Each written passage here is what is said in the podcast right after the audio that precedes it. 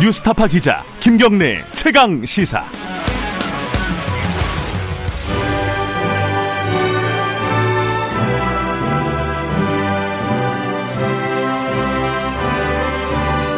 전국의 가장 뜨거운 현안을 여야 의원 두 분과 이야기 나눠보는 시간입니다. 오늘도 두 분 나와 계십니다. 더불어민주당의 홍익표 의원님 안녕하세요. 네, 반갑습니다. 그리고 국민의힘의 윤영석 의원님 안녕하세요. 네, 반갑습니다. 네. 유튜브 라이브 열려 있고요. 어, 스마트폰 콩으로 문자 보내주셔도 좋고 샵 9730으로 보내주셔도 좋습니다. 짧은 건 50원, 긴 문자는 100원입니다. 스마트폰은 무료고요. 어, 국감이 이제 대략 마무리가 됐고 어, 어제 시정연설 있었고 어, 평가들을 자체적으로 많이들 하실 것 같아요. 이번 국감은 어땠는가. 물론 이제 뭐 그냥 밖에서 보기에는 아우 뭐 시끄럽다 추미애 어, 윤석열 이것 때문에 뭐 시끄럽다 요거 말고 남는 게 뭐 있냐 약간 약간 박하게 그냥 표면적으로 생각하시는 분들도 꽤 있으실 것 같은데 내부적으로는 어떻게 평가하시는지 잠깐 듣고 시작을 해볼까요? 이건 뭐 여당부터 말씀해 주시죠. 어, 어떻게 보셨어요 이번 국감은? 글쎄요, 국감이라는 것이 사실 국정 전반에 대해서 그한 번씩 감사하는 1년에 한 번 있는 굉장히 중요한 네. 행사인데, 어, 늘 아쉬운 거는 이 언론의 주목도라는 것이 정, 정쟁 이슈에 그렇죠. 주목 음. 주목되다 보니까 제가 지난번에 한번 이 자리에서도 어, 말씀을 한번 드렸던 것 같은데 이 국감을 아무래도 국회 출입 기자들이 하다 보니까 국회 음. 출입 기자의 관심은 여당과 야당이 어떻게 싸우느냐가 더 관심이에요. 그렇죠. 예. 어, 반면에 그러니까 그, 그 어떤 상임위에서 정책 이슈 왜 국민들은 어, 정책 이슈를 안 다루냐 하는데 제가 보기에는 야당 의원님들도 그렇고 여당 의원들도 그렇고 정책 이슈를 굉장히 훨씬 더 많이 다룹니다. 많이 했다. 근데 네. 정책 이슈는 언론에 전혀 부각되지가 않습니다. 왜냐하면 그거는 어, 이, 좀 이해하기, 기사로 쓰기도 좀 어, 난감, 어렵고, 맞아. 또 국민들에게도 뭐, 그 직접적으로 안 하다고 하니까, 음. 실제로 훨씬 더 중요한 사안들은 그냥 묻혀버리고, 어, 국민들에게 뭐 당장 어떤 뭘까 좀 말초적이고 즉각적인 이슈들만 네. 어, 정쟁 이슈들만 주로 이제 언론에 부각되다 보니까 국민들께서는 국회의원들이 맨날 싸움만 한다. 네. 이런 정치 비호감 또는 정, 정치 무관심 어, 그 반정치적 정서를 만드는데 저는 좀 아쉽다고 생각을 합니다. 국정, 국감 전반을 보면은 저는 한 90% 이상은 정치 국감을 했다고 생각을 합니다. 그래요. 이제 말씀하신 대로 언론에 나오는 거는 어, 윤석열 추미, 추미애 그리고 뭐 게임하고 뭐 이런 거 아, 그 리고 뭐 저 예를 들면 그 뭐 여야 의원들 간의 뭐 고성과 막말 예. 뭐 이런 정도만 나오게 되니까 예. 그거 하나 나오면 그날 상임위는 다른 이슈는 다 없어집니다. 그러니까요. 야당 쪽에서 윤 의원님께서는 이번 국감 평가하신다면 어떻습니까? 네, 21대 국회의 첫 국감이었는데요. 예. 이 국정감사가 이제 그 본질적으로 우리 삼권 분립 체계에서 이제 어 입법부인 국회가 행정부를 이제 견제하기 위한 예. 또 감시하기 위한 그런 이제 하나의 매우 중요한 그런 아, 어, 기간이죠. 그런 상황인데 이제 이 특히 이제 그 지금 국회가 아, 민주당이 176석인가요? 상당히 거대의 당을 지금 차지하고 있지 않습니까? 어, 제1야당인 지금 국민의힘이 이제 104석인데 아무래도 이제 이번에 거대 여당이 어떤 행정부 그러니까 문재인 정부를 상당히 이제 이 비호하고 이제 여러 가지 이제 보호하기 위한 그런 어떤 방패 국감이 아니었나 하는 그런 생각이 들 정도로 상당히 저는 좀, 음. 좀 실망스러운 점이 많았습니다. 솔직히. 그래서 국회가 이제 행정부 감시 견제 기능을 잘 하기 위해서는 결국 이제 행정부가 잘못하는 분야에 대한 그런 어떤 자료 제출이라든지 또 정인 채택 이런 부분이 원활하게 돼야 되는데 사실은 그 민주당이 그대 의석을 바탕으로 행정부에 불리한 그런 정인이나 자료는 정인 채택을 거의 안 해줬어요. 그 다음에 이제 정부도 그러한 이 거대 여당을 믿고 자료 제출을 굉장히 부실하게 했단 말입니다. 네. 그래서 어 상당히 저는 어 좀 문제가 많은 그런 국감이다 생각하고 차제의 이런 그 참그 그 국민들에게 많은 피로를 주는 이런 국감 정말 좀 어, 개선의 여지가 많다고 생각하고요. 특히 이제 정인 네. 채택이나 이런 자료 요구 건이 좀 실효성 있게 될 수 있도록 하는 그런 장치가 저는 필요하다고 생각합니다. 그렇습니다. 그뭐 음. 양쪽 얘기를 한 번씩 들었으니까 뭐 현안 얘기를 좀 들어가 보면은 이번 국감에서는 사실은 어 이게 이제 아까 말씀하신 갈등 사안이고 뭐 어쨌든 정쟁 사안일 수도 있지만은 어쨌든 지금 검찰 개혁 이슈가 중요한 이슈였고 음. 그 부분에서 윤석열 총장이 등장했던 그 대검 국감이 사실 하이라이트는 아니었나 어찌 어떤 방식으로 보든지 간에 그런 생각도 들었어요. 근데 거기서 이제 사실 어, 윤, 윤 총장이 어, 정치를 하겠다 안 하겠다를 자르지 않으면서 이 얘기가 좀 이제 그 뒤로 이어진단 말이에요. 대, 대선 이쪽으로 이어진단 말이에요. 요거 이 윤석열 총장은 대선에 나올 거라고 보십니까? 윤 의원님은 어떻게 보세요? 방금, 방금 전에 박영준 교수 얘기 들어보니까 네네. 뭐 나올 것 같다는 취지로 얘기를 하셨어요. 일단 이제 윤석열 총장이 어 임기가 내년 7월까지잖아요. 예. 내년 7월까지 이제 임기를 본인은 어떤 경우에도 다 마치겠다라고 이제 이렇게 예. 얘기를 했고 그다음 임기 후에 이제 국민에게 봉사할 수 있는 그런 방안을 이제 생각을 해보겠다. 이건 예. 이제 어, 그러한 그 말들을 볼 때는 어, 분명히 정치를 하겠다는 그런 의지는 분명히 있는 것 같아요. 음. 그죠? 네. 어, 뭐 예를 들면 어, 답변을 검찰총장으로서 마지막 임기까지 최선을 다하겠다 뭐 이렇게 답변했으면 그, 그게 보통 원론적인 답변이잖아요. 그게 원론적인 답변. 네. 그런데 거기서 조금 넘어서서 이제 국민에게 봉사하는 방안을 찾아보겠다고 했기 때문에 정치에 대한 그런 의지를 드러냈다고 저는 생각을 합니다. 다만 이제 여러 가지 넘어야 할 그런 부분이 이제 지금 본인의 어떤 신상에 관한 문제, 가족에 관한 그런 문제와 음. 또 이제 그 사실 이제 윤석열 총장이 서울중앙지검장 시절에 이제 전 정부 네. 인사들에 대해서 이제 상당히 정패로 몰고 이제 상당히 그, 어, 수사를 강하게 하고 이제 이렇게 했지 않습니까? 네.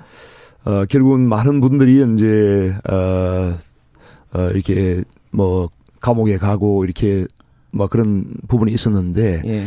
그런 부분에 대해서 이제 전 정권 지지자들 또 이제 보수 어 쪽의 지지자들 사이에서 이제 좋지 않은 그런 부분도 있을 수 있고요. 그 다음에 이제 또 현 정부에 대해서 이제 칼날을 들이는 그런 모습들을 이제 보이면서 또 현 정부 지지 인사들한테 이제 네. 또 지지하는 국민들한테 예. 또 그런 어떤 어, 비난을 받는 그런 측면도 있고 해서 예. 이러한 부분 어떻게 극복할 것인지 이런 음. 부분이 아마 정치권으로 진출할 때 그런 하나의 본인의 어떤 숙제가 아니겠는가 생각이 듭니다. 네. 지금 그 윤 총장 그때 국 회 국감을 정치 데뷔전이다 이렇게 정치적으로는 해석을 하는 사람들도 있는데 어쨌든 그 뒤에 나온 지지율 조사를 보니까 어 뭐 구체적으로 밝히면 좀 복잡해지니까 그 두루뭉술하게 얘기하면 한 3위에서 엄청나게 올랐어요, 사실은. 이건 좀 예사롭지는 않다. 어떻게 됐든 간에. 여당 네. 입장에서도 약간 이건 긴장해야 될 부분 아니에요? 글쎄요, 뭐, 저는 늘 얘기했지만 검찰총장을 그렇게 정치적으로 깊숙이 끌어들이는 게, 어, 정치권도 그렇고, 언론도 그렇고, 저는 적절치 않다고 늘 얘기했습니다. 그래서 음. 이렇게 이 여론조사에서 윤 총장을 직접 넣는 것도 문제고, 음. 또 뭐 정치를 하라 어떻게 해라 이렇게 하는 것도 저는 그래서 사실 여러 차례 이 우리 지지층의 반대가 있음에도 불구하고 저는 도리어 윤 총장이 임기를 마치고 그냥 갔으면 좋겠다는 걸 이 자리에서 몇, 몇 차례 얘기한 바가 음, 또 있어요. 대통령과 뜻을 같이 하시는군요.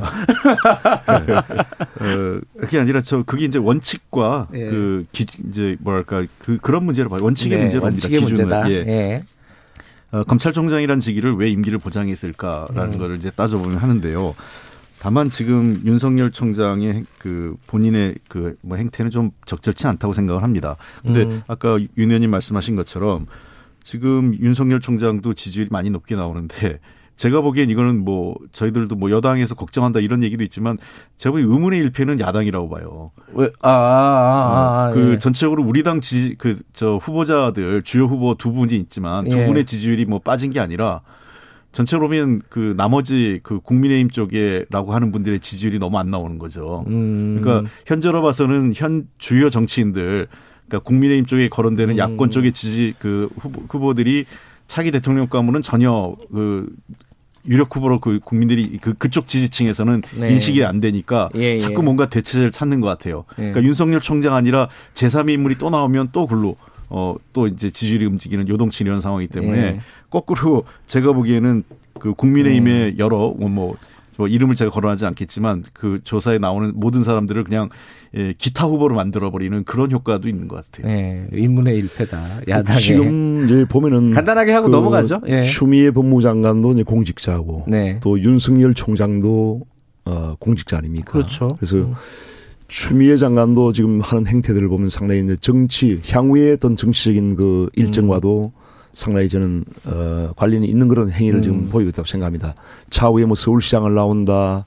또 민주당이 대권 후보로 나온다 이런 말이 있지 않습니까? 그래서 추미애 장관도 정치적인 판단과 정치적인 행동을 해서는 안 됩니다. 그런데 음. 상당히 다분히 어 정치적인 그런 지금 행위들을 하고 있고요. 윤석열 총장도 검찰총장으로서 공직자로서의 그런 자세를 끝까지 견지하는 것이 음. 본인이 향후 혹시라도 마음속에 정치를 하고 싶은 생각이 있더라도 네. 어 나중에 어떤 그런 알겠습니다. 어, 효과가 있지 않겠는가 추미애 장관도 이제 말씀하신 대로 정치인이잖아요. 정치인이고 장관인데 이 어, 너무 본인의 존재감을 드러내는 방식으로 일을 하는 게 아니냐. 이 검찰 개혁과 관련된 여러 가지 아젠다들을 그런 비판들은 일부 하고 있는 것 같아요. 어떻게 보세요, 홍 의원님은?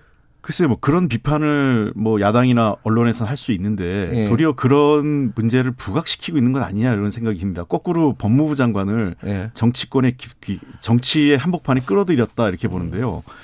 왜냐하면 그 법무부 장관으로서 정상적인 네. 그 지휘 감독을 하고 있는 거거든요. 음. 감찰권도 행사하고 예를 들면 법무부 장관이 본인의 법적 권한을 넘어선 행위가라면 저는 그 문제가 있겠지만 아무도 그 법적 규정을 갖고 문제 삼지 않아요. 그 어떤 행위를 정치적 행위로 해석을 하거든요. 음, 음. 그러니까 정치적 행위로는 모든 게 해석이 되겠죠. 그래서 저는 늘 문제를 따질 때는 뭐첫 번째는 뭔가 법적으로 문제가 있느냐, 권한을 남용한 거냐 이런 걸 따져보고 그게 아니라면 어 이후에 결과를 갖고 판단해야 되는데 어, 추 장관 문제를 너무 그 장관의 하나하나 행동마저 네. 다 정치적으로 해석하고 윤석열 총장하고 해석도 다 정치적으로 해석하고 아까도 뭐 논의가 나왔지만 그 문제 있지 않습니까? 퇴임 이후에 뭐 국민께 봉사하겠다. 네. 그 많은 사람들이 하는 얘기예요. 예를 들면 법조인으로 됐다가 퇴임 이후에 공익 공익적 그 변호사도 할 수 있고요.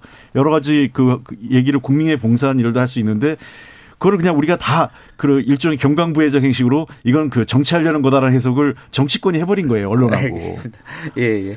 한 말씀만 드리면 이제 추미애 장관이 사실 이제 네. 그 지금 수사지휘권 행사 또 총장에 대한 감찰권이 감찰권 행사 이런 부분이 상당히 위법하고 부당한 측면이 많죠. 아니 위법하고 부당하다는 측면을 하지 말고 정확하게 얘기를 하세요. 뭐가 아니, 위법인지. 분명히 어, 부당한 측면이 많죠. 왜냐하면 수사지휘권이라고 하는 것이 검찰청법 8조에도 검찰총장을 통해서 하도록 되어 있습니다. 그런데 그, 이것을 지금 아니, 윤 총장 추미애 장관이 윤, 윤, 윤, 윤 의원님 한 말씀 할게요. 그런 식으로 하지 마시고 만약 불만이 있으면 네. 법적으로 행정 심판을 하시면 됩니다.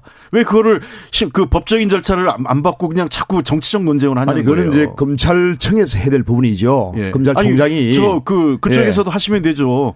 그 야당에서도 문제 제기를 법적 소송을 거시든가. 아니 그거는 검찰청에서 법무부 장관을 직권남용으로 대검 총장이 그, 해야 될 부분이고 지난번에 국정감사에서도 그 어, 윤 총장이 답변을 했지 않습니까? 위법 부당하지만은 이러한 부분이 어떤 정부 기관 간의 어떤 다툼의 소지 어, 소지로 국민들에게 보일까봐 자제하고 있다고 이렇게 했지 않습니까? 아, 그게 그게 예. 그 매우 저는 매우 부당한 거예요. 아닙니다. 아니 제가 얘기하는 거는 그런 지휘권 행사 본인이 그렇게 부당하다고 느낄 수 있겠지만 여당 부당하면은 그거를 자꾸 추미애장을 옹호하려고 하면 안 됩니다.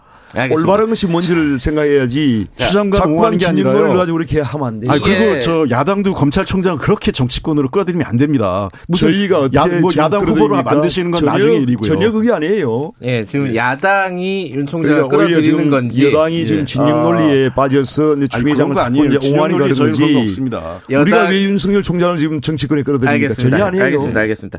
이 부분은 이제 시각 차이가 분명히 있는 것 같아요. 이건 청취자분들이 판단하실 예. 부분인데 뭐 야당이 끌어들인다고 판단할 수도 있겠지만 또 여당이 밀어내고 있다라고 판단할 수도 있는 거고 뭐그 부분은 청취자 여러분들이 아마 판단해 주실 것 같고 지금 사실 근데 이게 결국 좀 복잡한 과정을 통해서 이어지는 얘기가 사실 이제 공수처 얘기입니다. 공수처 얘기가 지금 어, 정기국회에서 아마 가장 뜨거운 정치적인 현안으로 네. 아마 나올 것 같고 지금도 뜨겁고요.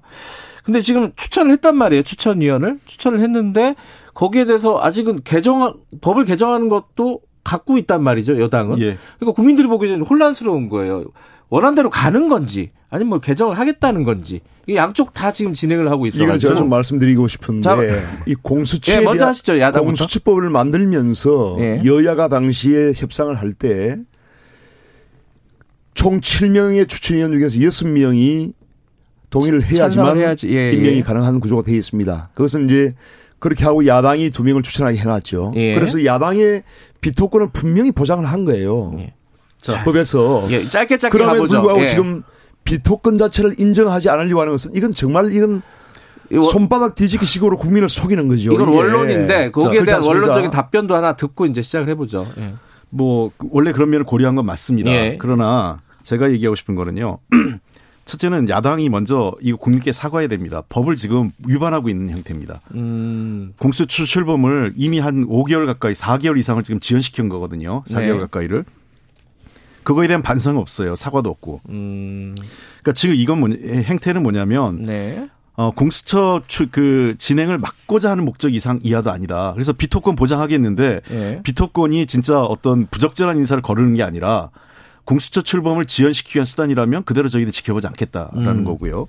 그리고 두 번째 법 개정 사항 많이 있습니다. 이건 그 당시에 법이 매, 저희들이 의석도 한계가 있었고요. 그래서 그 다른 야당 당시 국민의당이었죠. 국민의당의 의견을 수용하다 보니까 법이 매우 기형제로 된 게 있습니다. 음. 그래서 저는 이 비토권 문제는 둘째 치고라도 아. 다른 여러 가지 법적 문제에 대해서는 좀더 어, 완벽한 의미의 공수처 설치는 반드시 해야 된다고 생각하고 그리고 어, 저는 여당이 저 지난번에 얘기했지만 이번 공수처 문제 설치 문제만은 이번 정기국회 내 굉장히 단호하고 분명하고 확실하게 할 겁니다. 음. 그래 지금 이제 예. 법의 그런 취지와 맞지 않게 또 국민과 약속한 그것과 전혀 다르게 지금 야당의 비토권을 아예 인정하지 않겠다는 것이 저는 굉장히 큰 문제라고 아니, 생각하고요. 비토권 인정 안 한다고 안 했습니다. 인정 안 하고 있는 것이죠. 지금 현재. 그리고 이제 자꾸만 그렇게 말씀을 자꾸 이렇게 하시면 안 되죠. 그래서 어, 지금 이제 결국은 저는 이 공수처법을 어, 민주당이 어, 결국은 개정을 강행을 하기 위해서 이러한 그 명분을 어, 갖다 대는 것이 아닌가 생각하고요. 상당히 앞으로 그렇게 할 경우에는 정말 이 전국이 파행으로 갈 수밖에 없다는 것을 제가 이제 경고를 미리 하고요. 어, 분명히 그 법의 취지대로 야당이 지금 추천을 했기 때문에 야당의 그 비토권을 인정을 해줘야 됩니다. 네. 근데 추천한 분 네. 중에 두분 중에 한 분 같은 경우에는 그걸 아, 왜 여당이 간여, 간여를 합니까? 아, 여당이 간여하는 게 아니라 야당에게 추, 분명히 두 명의 추천을 주놨지 않습니까? 아, 그래, 저 했어요. 야당에 맡겨야죠. 근데 이런 거죠. 네. 예를 들면 최소한 저는 어떤 어떤 분의 뭐 사상이나 이런 걸 문제로 삼고 싶지 않습니다. 음. 그럼 한 분은요. 공수처 설치가 위헌이라고 주장을 해왔고 네. 그리고 이미 그 전에도 세월호 국저특위의 부위원장으로 참여해서 세월호 국, 그 아, 세월호 그 특위를 세월호 위원 그참그 진상조사위원회를 사실상 방해했던 거예요. 네. 그러니까 저는 지금 어떤 의원인지 모르겠지만 그래서 하여간 지켜보겠습니다. 그래 지금 음. 당장은 뭐 저희가 추천한 사람을 바꾸라 음. 바꿨으면 좋겠지만 안 바꿀 거고요. 어, 후보들 추천이 될 텐데 그 적절한 명분 없이 무조건 음. 어, 비토를 위한 비토 어, 그 다음에 그 공수처 출범을 지연시키기 위한 비토를 한다면 저희들은 그대로 지켜보지 않겠다는 겁니다. 음. 법에서 야당이 비토권을 인정을 해놓고 야당이 정당의 법에 근거해서 하는 비토권을 자체를 인정하지 않겠다는 것은 법을 초법적인 그 발상입니다. 음. 법을 전혀 지키지 않겠다는 그런 발상이잖아요. 아니 그렇게 해서는 제가 말씀드리는 건요. 예. 비토를 할 때 반대를 할 때 분명한 명분과 이유가 있어야 되지 않겠어요? 그래서 지켜보겠다는 겁니다. 지금요. 당연히 명분이 있겠죠. 자, 이유가 있겠죠. 우리가 좀 네. 지켜봤을 때 그런 것들이 아니라 단순히 근데 근본적으로 어떤 사람은. 된다, 어떤 사람은 안 된다라고 하는 것이 여당의 권한이 전혀 아닙니다. 아, 그, 그래서 저희가 그 수용했잖아요. 음. 안 된다고 안 한 거 아니잖아요. 다만 문제가 있다. 그런 인사를 추천한 거 문제가 있다고 했지 그 사람 안, 안 받겠다고 한 적 없지 않습니까? 그럼 비토권을 인정하실 겁니까? 비토권 현재로서는 법적으로 존재하고 있는 거 아니겠어요? 아니, 그러나 민주당에서 그걸 인정하실 겁니까? 지금 현재로서 저희가 인정하는 게 아니라 온전하게 인정을 해야죠. 아니 법적으로 돼 있다고요. 그러니까 아니 윤 의원님 자꾸 오해하시는 게 법으로 돼 있는 것과 우리가 할 수 있는 거하고 다른 거죠. 지금 현재 음. 비토권은 법적으로 보장돼 있는 겁니다. 보장돼 있기 때문에 그것을 아니, 민주당도 지켜야죠. 다만 그러나 이게 그 저 국민의힘의 행태가 그 이후에 또 그 추천위원회 행태가 단순히 법을 그 이 악용해서 공수처 출범을 방해하고자 한다는 아니, 것이라면 그 결국은 우리는 그 말씀은 그냥 있을 수 없다는 거죠. 그 말씀은 민주당의 그러한 마음에 들지 않으면은 법을 개정하든지 또 이렇게 강행을 하겠다는 그런 발상이시지 않습니까? 아니 그게 아니라 생각을 해보세요. 지금 공수처 설치를 몇 개월 동안 지연 그 일방적으로 지연시켜 왔지 않습니까? 법을 위반하고 계신 거라니까요. 저는 다른 게 아니라 국, 그 법을 만드는 국회 그다음에 음, 공당이 법을, 위반한 법을 위반하고 있습니다. 법을 위반한 적이 없고요. 지금 정상적인 법설차에 의해서 추천을 한 겁니다. 알겠습니다. 아니 지금까지 법을 공수처 설치를 안 한 것 자체가 법을 위반한 거라니까요. 그게 어디에 법에 위반됐다는 게 있습니까? 7월에 출범시켜야 됩니다. 추천 안 했잖아요. 그동안 추천위원을. 추천권이 보장돼 있잖아요. 음. 아니 추천위원조차 추천 안 했잖아요. 보장되어 있고 그 추천권을 이제 행사를 한 겁니다. 법적으로 합법적으로. 그러니까 지난 4개월 동안 뭐 하셨습니까 그럼? 그동안에 근한쟁의 심판도 위헌 심판도 있었고 아, 위헌 심판하고 이걸 하는 건 다른 거죠. 아니죠. 그러면 위헌 심판 걸려있으면 그법 지키, 지 않아도 됩니까? 공수처의 그 위헌성에 대해서 저희가 심판 제기를 했었죠. 그 조금 네. 더 나가 보죠 얘기를. 그러면은 일단은 이제 추천위원은 추천하셨지만 뭐 논란은 있지만 어쨌든 받아들인다 이게 이제 여당 입장이잖아요. 네. 받아줘서 이제 그 회의체 구성을 해서 이제 회의를 시작할 거 아닙니까?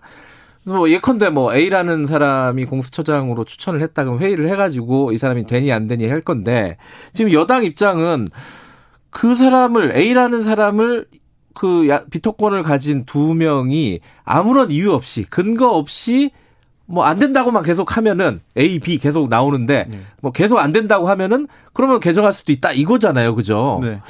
그게 이제 야당 입장에서는 이거 비토권을 네. 인정 안 하는 거 아니냐 결국은 그렇죠. 이게 참 네. 아, 어려운데 이거 어떻게 봐야 돼요? 당연히 어? 야당에서 추천한 두 분이 예. 공수정 후보에 대해서 어떤 어, 반대를 할 때는 당연히 어떤 그 이유를 대겠죠. 그렇죠. 근거가 있어야 되겠죠. 당연히. 예. 그런데 그 근거에 대해서 이제 당 부당은 그 추천 위원들, 야당의 추천 위원들이 판단하는 겁니다. 그것을 음. 민주당이 지금 판단을 하겠다는 거 아닙니까? 아니, 그것이 잘못됐다는 예, 것이죠. 그 얘기, 예. 홍익표 의원님 얘기 듣고, 예, 특검 얘기 잠깐 할게요. 예. 예. 비토한다. 예. 우리가 통상적으로 그 추천위원회이지 않습니까? 추천위원회가 이후에 그 인사청문회 절차 해야 됩니다. 네. 그렇기 때문에 비토를 할 때 우리가 그 자기들이 어떤 걸 갖고 비토를 예를 들면 사상적인 문제, 그 사람의 네. 사상이 어떻다. 라고 비토한다고 하는 그런 헌법을 위반하는 거죠. 네. 어, 사, 그 사상과 그 사상의 양심과 사상과 양심의 자유를 정면으로 위비하는 겁니다. 예. 그다음에 두 번째 그 예를 들면 특정한 그 이 과거의 뭐 경력이나 이런 걸 갖고 충분하게 자격 심사를 한, 하는 요건이에요. 우리가 예. 일반적으로 정당이나 이런 데서 추천위원회 할 때는 일정 기준의 자격이 요건되면 추천위원회에서는 그 추천을 하는 겁니다. 음. 아, 저는 그래서 보겠어요. 그러니까 야당에서 진짜 야당 추천위원들이 비토를 위한 비토인지는 아마 국민 여론들이 판단하실 텐데 음. 한뭐 한 명, 두 명, 세 명 했을 때 계속 말도 안 되는 이유를 갖고 그냥 붙잡고 또 거기에 그 야당 측의 그, 그 어떤 당론으로서 그분들에게 그걸 입장을 강요하고 일단 무조건 반대하라. 음. 저희들은 봤을 때 이게 정말 하자는 게 아니라 어, 시간을 막자. 음. 연내 출범을 막자라는 게 목표라면 어, 이대로 갈 수는 없다는 거죠. 뭐 지금 이 시대에 사상 검증을 한다는 것도 그 말씀이 좀 지나치고요. 그다음에 사상 검증 많이 저희 당론으로 당론으로 어떤 추천위원들에게 어떤 당론을 제시한다는 이런 일은 전혀 있을 수가 없습니다. 그래서 저희도 추천을 했지만은 그 두 분의 그런 판단에 저희가 맡기는 거고 예. 타당한 어떤 근거를 잠깐만요. 가지고 입장을 밝힐 겁니다. 그러면 스케줄이 네. 어 저번에 그 여당 쪽 입장을 들어보니까 11월 중에는 출범한 시키자. 네. 그러면은 사실 추천 인사청문회니 뭐니 이런 거 따져 보면은 11월 초중순에는 지금 초장 후보가 나와야 된다는 거잖아요. 뭐 예를 들면 복수의 추천 후보가 올라가겠죠. 예. 추천위원회. 예. 그럼 추천위원회에서 11월 중순 전에는 결론을 내고요. 내자. 예. 그리고 추천위에서 결론을 내면 인사 그 청문 절차나 그 구성 절차를 하면 그 인사 공수처장이 임명되고 난 이후에도 공수처의 그 이 검, 저, 그, 검사나 공수처를 음. 구성하는 문제가 있습니다. 네. 그렇기 때문에 그런 시간까지 감안하면, 어, 저희가 11월 안에는 공수처장을 확정하고요. 예. 공수처 출범 자체는 그럼 자연스럽게 12월 중으로 이루어지겠죠. 근데 이제 야당 입장에서는 이게 아마 쉽게 공수처를 그렇게 놔주지 않을 것 같고, 그러면은 이제 야당에서 주장하는 게 공수처는 적극적으로 하되, 특검 좀 하자. 이 얘기잖아요. 그러면 그런 어떤 좀 정치력, 그러니까 정치적인 협상, 이게 좀 필요한 거 아니냐라고 얘기하는 사람들도 있더라고요. 그죠? 특검에 대해서 잠깐 한 말씀 하시고 얘기 들어보죠. 뭐 당연히 해야 되죠. 지금 라임 사건만 하더라도 1조 6천억 또 옵티머스 사건 1조 아 5천억 원. 네. 근데 여기에 이제 분명히 그 김봉현 씨도 이제 옥중 진술을 통해서 청와대 강기정 전 정무, 정무수석이 5천만 원 5천만 원을 수수했다. 네. 5천만 원을 줬다. 전달했다. 이러한 그 진술을 분명히 했고요. 그다음에 법정에서 법정에서 그래 법정에서 예. 진술을 했고 또한 그 민주당의 지금 소속 국회의원들에게 뭐 양복을 사줬다, 수천만 원을 줬다, 또 여러 사람이 지금 결국 어, 뭐 필리핀에 같이 이렇게 뭐 어, 여행을 가고 네. 한 그런 부분이 상당히 지금 나오고 있는 상황인데 이 김봉현 씨가 또 이제 이 진술을 뭐 오락가락 하면서 또 이렇게 뭐 뒤집었다가 뭐 이렇게 상당히 지금 그 혼란스러운 그런 상황인데 아, 어, 제가 보기에는 그 민주당의 또 청와대 행정관들도 지금 그 그게 라임 사건에도 그렇고 옵티머스 사건도 그렇고 지금 관련돼 있지 않습니까? 이런 것은 상당히 권력형 비리거든요. 그러니까 청와대 정무수석 또 국회의원들, 청와대 행정관 이런 사람들이 어 결 관련된 그런 권력형 비리인데도 불구하고 예. 추미애 장관과 민주당이 이것을 은폐하려고 하는 것이 지금 어 핵심적인 그런 지금 내용이죠. 그래서 이러한 부분에서 이제 이것을 밝히기 위해서는 공수처는 결국은 친정부, 친문재인 쪽으로 갈 수밖에 없을 것 같아요. 제가 보기에는 그렇기 때문에 이것을 어, 다 밝히기 위해서는 결국은 특별검찰, 특검에 의해서 이걸 할 수밖에 없다는 거죠. 그러니까 특검도 자, 하고 저희가 공수처도 하자 이런 건데. 자, 제가 얘기할게요. 네. 우선은 네. 저그 강기정 수석에 대해서는 잘못 얘기하시면 이거 정말 더그 문제가 네. 됩니다. 전혀 관련이 아직은 없는 분을 그 비정치인이라고 아니, 얘기하시면 아니 그러니까 비정치인이라고 제가 한 적이 없고요. 예, 그러시면 아니시면 아니시면 김봉현이 옥중 진술을 통해서 5천만 원을 전달했다는 진술을 분명히 있지 않습니까? 다른 사람을 통해서 했는데 이강세 사실이 근데 이강세가 이강세 씨 부인하고 있고 네, 그 네. 청와대에서 돈 5천만 원을 그런 진술이 있다는 제가 이야기하는 겁니다. 겁니다. 자, 네. 그래서 그 그래서 부분에 대해서 진실 규명을 했나는 예, 것이죠. 자, 네. 제가 얘기하겠는데요. 첫 번째 좀 오해가 있는 거는 어 공수처를 갖고 라임 옵티머스 수사할 생각은 안 됩니다. 그건 지금 그 출범할 때까지 지금 수사가 되고 있는데 네. 공수처 이후에 한다면 내년에 수사를 미루겠다는 거기 때문에 네. 라임 옵티머스는 공수처와 무관합니다. 음. 지금 현재 검찰이 하는 겁니다. 네. 마찬가지로 특검도 그렇습니다. 특검도 구성해서 한다면 새로 사람 구성하고 그 사람들이 그 사건 조사 내용 파악하는데 시간이 걸리기 때문에 또 시간이 늘어집니다. 네. 자, 지금 현재로서는 특검이 해야 됩니다. 아, 저, 저, 검찰이 해야 됩니다. 음. 검찰이 조사하고요. 두 번째, 검찰 조사가 마무리되고 나면 그 내용에 대해서 야당이나 또는 뭐 그 저 언론에서 검증 검증을 하지 않, 않겠습니까? 예, 예. 그럼 미흡하다고 생각하면 국정조사든 특검이든 그럼 2단계에 검토할 수 있습니다. 이건 잘 얘기하지 또 이러면 저 또 제가 또 일보 조선일보에서 특검하고 국정 그 청문회 하자 그래 또 얘기할까봐 그건 아닙니다. 검토할 수 있다. 예. 예. 일단은 검찰 수사가 하고 아, 마무리하고 하고 그 아. 이후에 그 부족하면 그 경우에 따라서 논의를 네. 할수 있다라고 제가 얘기하는 겁니다. 오해 안 나시고요. 네. 그리고 또 하나 저는 분명히 들어가야 될 거는요. 만약에 특검이 하게 된다면 야당이 원하는 수사만 들어가는 게 아니라 여기에는 검찰에 대한 수사도 들어가야 됩니다. 네. 그러니까 네. 검찰이 이번에 직무유기한 문제, 네. 사실 유착관계 문제, 검찰에 의해서 어. 관련된 거기 때문에 그 시간 다 됐네. 갑니다. 예. 네. 아, 뭐 양쪽 얘기 들어봤으니까 근데 특검 얘기가 어떻게 진행이 될지 아마 다들 좀 궁금해하실 것 같아요. 특검하고 공수처하고 양쪽 얘기가. 어, 오늘은 마지막에 오디오 안 엉키고 잘 마무리가 됐습니다. 여기까지 듣겠습니다. 네. 고맙습니다. 예, 수고하셨습니다. 윤영석 의원님, 홍익표 의원님이었습니다. 자, 2분 여기까지 하고요. 잠시 후 3부에서 뵙겠습니다. 일부 지역국에서는 해당 지역 방송 보내드립니다.